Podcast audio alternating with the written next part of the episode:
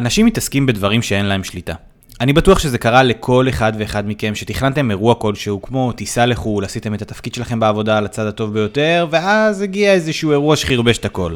מזג אוויר שדחה את הטיסה שלכם, עובד שגרם לכם לעבוד שעות נוספות בגלל טעות שלו, או אפילו חבר שהבריז לכם איזושהי יציאה שקבעתם אותה מראש. חברים הם לא בשליטה שלכם, אתם לא שולטים במזג האוויר ובוודאי לא בקולגות לעבודה. אז מה הטעם להתחיל ולהתרגז? מטרת הפרק של היום היא לעזור לכם להוריד קצת את הפאניקה בתקופה האחרונה. אנחנו עוברים ימים קשים מאוד ומאורעות קשים מאוד. אבל המלחמה כאן היא שונה. יש לאויב שלנו שתי מטרות. הראשונה היא להחליש אותנו ולשבש לנו את השגרה, והשנייה היא לנצח בדעת הקהל. אז שלום לכולם וברוכים הבאים לפודקאסט ההשקעה הראשונה שלי. התאריך היום הוא ה-17 לנובמבר ועבר בדיוק חודש ועשרה ימים מתחילת הלחימה.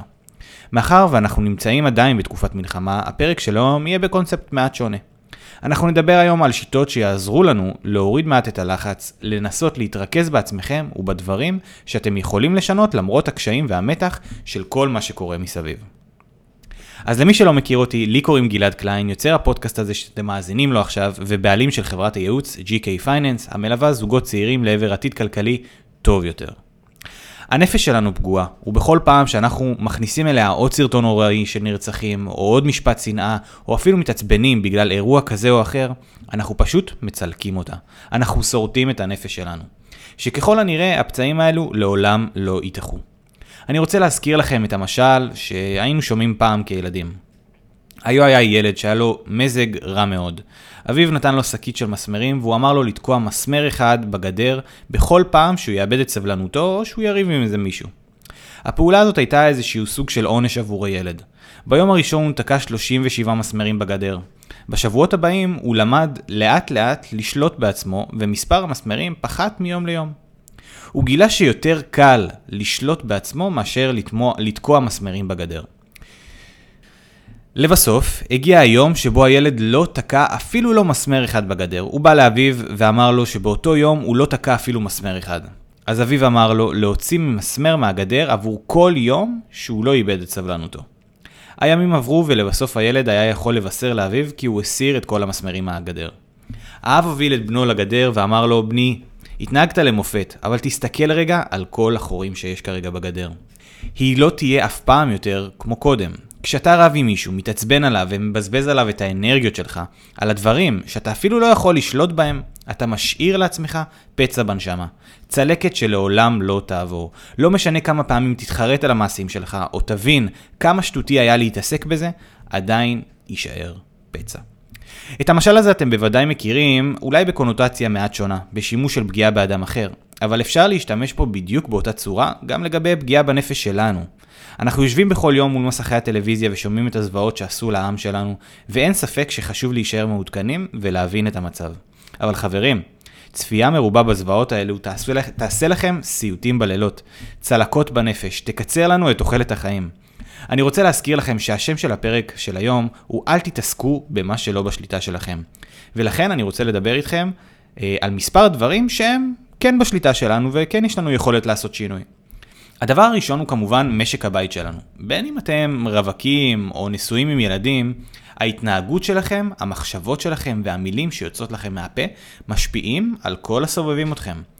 להורים מביניכם שמאזינים לפרק הזה, חשוב שתדעו שהילדים נחשפים להתנהגויות שלכם במיוחד בזמן מצוקה, ויתנהגו בדיוק כמוכם כשהם יגדלו. האם הייתם רוצים לראות אותם מתנהגים בפאניקה בגלל אירועים שלא בשליטתם? מאבדים את העשתונות ומקללים? אני מניח שלא. אני רוצה לתת לכם משל נוסף שאני מבקש להמשיל אותו על הנפש שלנו. דמיינו לעצמכם קערת מים ולידם מלח. בכל פעם שנוסיף עוד קצת מלח אל תוך הקערה ונערבב, נתחיל לראות את המלח הולך ומתמוסס. המים נשארו אותם מים, יש להם את אותו צבע, אולי הם אה, נהיו טיפה יותר עפרפרים, אבל נראה שאין יותר מדי שינוי. אבל בפועל, המים השתנו. אין להם כבר את אותו הטעם הטהור של המים. הם החלו להיות מלוכים יותר. וכך גם הנפש שלנו. ככל שאנחנו מכניסים אליה יותר תמונות זוועתיות, היא נשארת פגועה יותר, ולכן חשוב מאוד לנסות להתרחק מדברים שיכולים לפגוע בנו. אני רוצה לתת לכם מספר טיפים שאם תיישמו אותם, אתם תצליחו להבריא את הנפש שלכם, או לפחות למנוע פגיעה חריפה עוד יותר. הטיפ הראשון והחשוב ביותר, נסו לייצר לעצמכם שגרה בכל התופת הזאת. נסו לשמור על שגרת בוקר סבירה. על ארוחת בוקר שלכם. תנסו לשמור על הרגלים קטנים שיש לכם בשוטף, כמו, לא יודע, לקרוא ספר, כמו לכתוב ביומן, אפילו להתגלח פעמיים בשבוע, להסתפר פעם בשבועיים, לעשות לק פעם בשבועיים, ללכת לאימוני כושר גופניים. כל אלו הם פעולות סופר קריטיות שיעזרו לכם לשמור על השפיות, והשפיות הזאת חשובה לנו כדי לחזור חזקים ליום שאחרי. הטיפ השני, תתעדכנו בחדשות אך ורק פעם אחת בבוקר, פעם אחת בצהריים ופעם אחת בערב. לא צריך יותר מזה.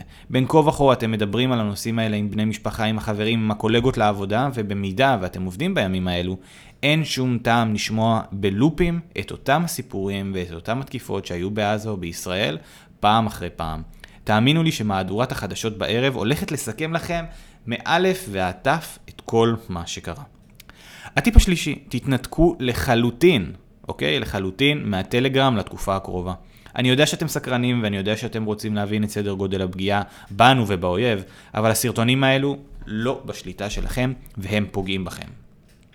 הטיפ הרביעי, מלבד סרטוני הסברה ישראלים, אל תעבירו את הסרטונים שמועברים בוואטסאפ או ברשתות החברתיות, אין בזה שום מטרה, הם פוגעים במשפחות הנפגעים, אתם פוגעים בחוזק הלאומי של המדינה ואתם פוגעים גם בקרובים אליכם ששלחתם אליהם את החומרים הרעים האלה. הטיפ החמישי, שבו ושתפו את השותפים שלכם לחיים קצת על התחושות שלכם, תפרקו, אל תתביישו להיפתח, תספרו שקשה לכם, שכואב לכם, זה, זה באמת לא בושה, זו גבורה. אנחנו עוברים תקופה באמת לא פשוטה, ואם אנחנו לא נוציא את הזוועות האלו מהגוף שלנו, אנחנו פשוט ניפגש איתם בהמשך, בלילות שחורים או באני לא יודע מה. אז חברים, אני מקווה שכולכם בטוב. אני מקווה שאתם שומרים על עצמכם ועל המשפחות שלכם. בתקופה הזו אני מציע עזרה בחינם, בין אם זה שיחת זום קצרה, או שיחה בטלפון, או עזרה בוואטסאפ, לכל מי שמרגיש בלבול בפן הפיננסי. שיחה שיכולה לעזור לכם בסדר בהלוואות, בבקשות לגרייס מול הבנקים, תכנון מחדש. אה, את המסלול שלכם בעקבות שינויים במקומות העבודה או כל דבר אחר שקשור לפיננסים שלכם. אם זה משהו שמעניין אתכם, אתם כבר יודעים איפה למצוא אותי, בסוגריים, באינסטגרם או ברשתות החברתיות האחרות, אני זמין לכל שאלה. אז שתפו את הפרק הזה לאנשים שצריכים לקחת פסק זמן קצר. אוהב אתכם המון, תודה רבה לכם שהייתם כאן ותודה לאלה שאתם הולכים. ניפגש בפרק הבא של ההשקעה הראשונה שלי. מה שאני רוצה זה חיים נורמליים.